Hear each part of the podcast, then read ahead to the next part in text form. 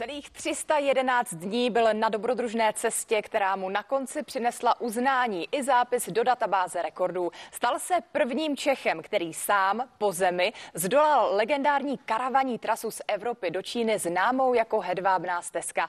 Odvážná cesta pardubického rodáka začala v říjnu 2018. Při tisíce kilometrů dlouhé expedici byl odkázán na vlastní nohy nebo stopování. Zážitky z cesty zdokumentovala na svém blogu Lost Checkman a dobrodruh druh Martin Pulpán je teď hostem Nového dne. Dobré ráno. Dobré ráno. Co pro vás i z toho historického hlediska znamenala hedvábná stezka? Tak hedvábná stezka, já už od mala, když jsem dostal knížku o hedvábné stezce, tak jsem si říkal, wow, to je bylo něco neuvěřitelného projet. Četl jsem o různých národech, o kterých jsem předtím neslyšel, eh, o státech jako Tádžikistán, Irán. Říkal jsem si, jednou bych se tam chtěl podívat.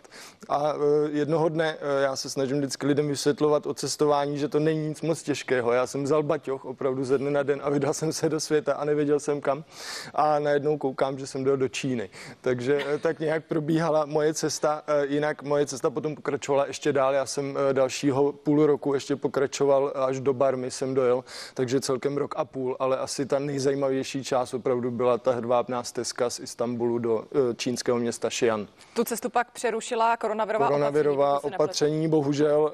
Chtěl jsem vlastně být prvním Čechem, který objede svět bez použití letadel, což někdy v 17. 18. století a možná. To vůbec? Je to no, chtěl jsem si to vyzkoušet, možná by to šlo, ale, ale v historii samozřejmě nebyla letadla, tak jezdili lodě. Ale já jsem se chtěl vyzkoušet, eh, můžu vám to říct, možná za pár let, ale teď bohužel nevím. Budeme se na to těšit, ale vy říkáte, že jste si zbalil batoh hmm. a vyrazil jste na nějakou cestu a dorazil jste až do Číny. Přesně. Ale přece jen člověk přece musí takovou cestu plánovat, protože tam je potřeba, eh, řekněme, spoustu víz, eh, spoustu dalších opatření. Tak co jste si tak jako zbalil do toho batohu, když to, nena, to nenaplánujete. Já jsem si zbalil tři trička, jedny rifle, uh, mikinu a vyšel jsem do světa v podstatě jako pohádkový Honza. Když říkám dětem, když přednáším, tak říkám, znáte pohádku, jak šel Honza do světa, tak to jsem byl já. A vlastně ten každý den byl nový, takže každý den nějaká nová dobrodružství, noví lidé, které, které vy potkáte a to mě na tom strašně bavilo, protože když bych měl nějaký plán den pod ní, tak by mě to limitovalo a nemohl bych třeba někde zůstat uh, na místě, které se mi líbilo, nemohl bych zůstat třeba déle. Takže já jsem se snažil opravdu ráno vstát a říct si, dneska pojedu rovně. A, a jel jsem rovně. A, a tak probíhala má cesta. Ale tak asi nějakou mapu jste měl, ráno mapu, jste se probudil, nějaký cíl tam musel být. Mapu jsem měl, eh, postavil jsem se ráno k silnici a řekl jsem si, dnes třeba budu chtít ujet 200 kilometrů. A jestli ujedu nebo ne, a co na té cestě uvidím, většinou to bylo tak, že jsem se zeptal místních, co tady můžu vidět. Jdete horama tři dny, eh, tak se jich zeptám, co tady můžu vidět. A oni mě pošlou eh, někam na nějaké zajímavé místo. Takže zkrátka důvěřujete tomu, že se nějak jako dorozumíte a že jdete správným směrem. Přesně hlavně. tak. Přesně tak. E, mě baví mapy, takže já se snažím vždycky ty mapy tak nějak sledovat a koumat. A... Ono na cestování o sametě je právě krásné to, že potkáte spoustu lidí, ale zajímalo by mě, jak tamní domorodci byli zvyklí na někoho jako vy na stopaře, který stojí uprostřed takové pouště a čeká na auto, jestli nějaké pojede. Jak reagovali? Tohle je zrovna fotografie z Tadžikistánu, hlavní, hlavní tah na Čínu, takzvaná pamírská dálnice. E, reagovali tak, že se nejdřív na mě koukali pár minut, co tam dělám. Naštěstí v téhle zemi nebo v bývalém Sovětském svazu každý umí rusky, takže já jsem se naučil rusky a ta domluva byla opravdu jednoduchá. Během pár minut jako jsem jim vysvětlil, eh, odkud jdu, kam jdu, co tam dělám a vlastně jsem si je získal a většinou jako následovalo kor v takovýchhle horách, kde nemáte kde spát, tak pozvání domů. Většinou to byla třeba jurta, eh, kde prostě jsem přespál a druhý den jsem pokračoval dál, takže já si troufám říct, že jako na své cestě jsem nepotkal nikoho, kdo by, eh, kde bych cítil nějaké nebezpečí nebo něco takového.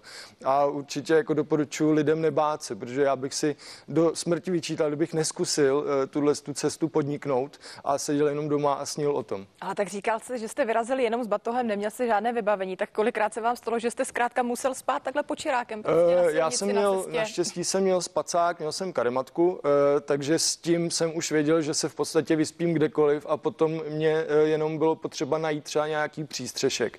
Což uh, já jsem třeba týden bydlel na pláži v Iránu, což mě velmi bavilo, spal jsem v nějakých klášterech, chrámech a tak dál. Takže většinou jsem se snažil eh, těsně předtím, než zapadlo slunce, najít nějaký pevný přístřešek. Takže přímo, že bych spal takhle v horách na takovémhle místě to se mě nestalo ani jednou. Vždycky jsem někoho potkal a třeba jsem ho poprosil, jestli u něj nemůžu přespat za nějaký drobný příspěvek a druhý den jsem pokračoval. Jak jste tedy říkal, tak jste potkával především milé lidi, necítil jste se nějak nebezpečně, ale procházel jste poměrně nebezpečnými trasami a narážím na tu asi vůbec nejslavnější drogovou pašeráckou trasu.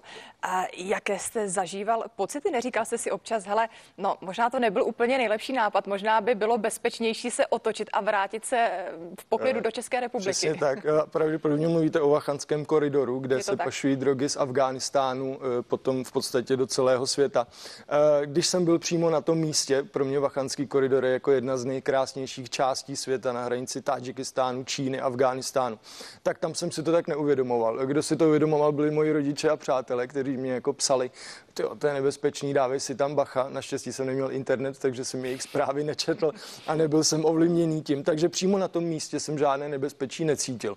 Asi největší nebezpečí přišlo, když jsem byl v Abcházi, což je eh, republika na břehu Černého moře, neuznaný stát v podstatě Eh, součást Gruzie, ale, ale ten stát vystupuje samostatně a tam opravdu jako na člověka, který cestuje sám, toulá se sám, nejsou zvyklí. Takže já jsem byl asi pětkrát denně vyslýchán tajnou policií a opravdu, když chcete přejít silnici a před váma zastaví černé auto, vyskáčou čtyři chlapíci se samopalama, tak to není nic příjemného. To je úplně nepředstavitelné, až, až člověka z toho mrazí, jaké zážitky jste zažíval. Vy jste eh, jednu z těch prvních cest, nebo tu destinaci, kterou jste navštívil, byl Irán. A vy říkáte, že v Iránu eh, byl pro vás takový druhý domov, potkal se tam prakticky přátelé na celý život. Přesně. Tak v čem je ta země tak specifická? Protože přiznejme si, asi o ní se traduje a hodně v médiích, že to není úplně bezpečné místo, ale věřím, že ta kultura může být opravdu fascinující. Specifická je v tom, že je opravdu uzavřena Eh, moc turistů tam nejezdí, jak říkáte, většinou, když lidé jedou do Perského zálivu, tak jedou Dubaj a, a další podobné destinace, ale ten Irán je opravdu eh, uzavřený od světa. Eh, mě tam bavila ta historie, opravdu tam navážete na Perskou říši, obří říši, která ovládala jako velkou část světa tehdejšího. A ty místní lidé jsou si vědomi toho, že jsou uzavření, proto jsou velmi rádi, když potkají nějakého cizince. A já jsem si velmi často připadal jako dávný poutník, který přináší nějaké zprávy ze světa světa, protože eh, internet tam sice je, ale lidé někde v horách opravdu jako nemají nějaký přísun moc informací a samozřejmě jazyková bariéra hraje velkou roli, ale když jsem potkal někoho, kdo uměl anglicky, tak opravdu jsme navázali jako přátelství a eh, zrovna včera jsem měl přednášku o Iránu a říkal jsem eh, posluchačům, že já jsem v podstatě s těmi lidmi v kontaktu doteď. Píšeme si jako minimálně jednou týdně, jak se kdo má, co rodina a tak dále a to mě na tom cestování strašně baví.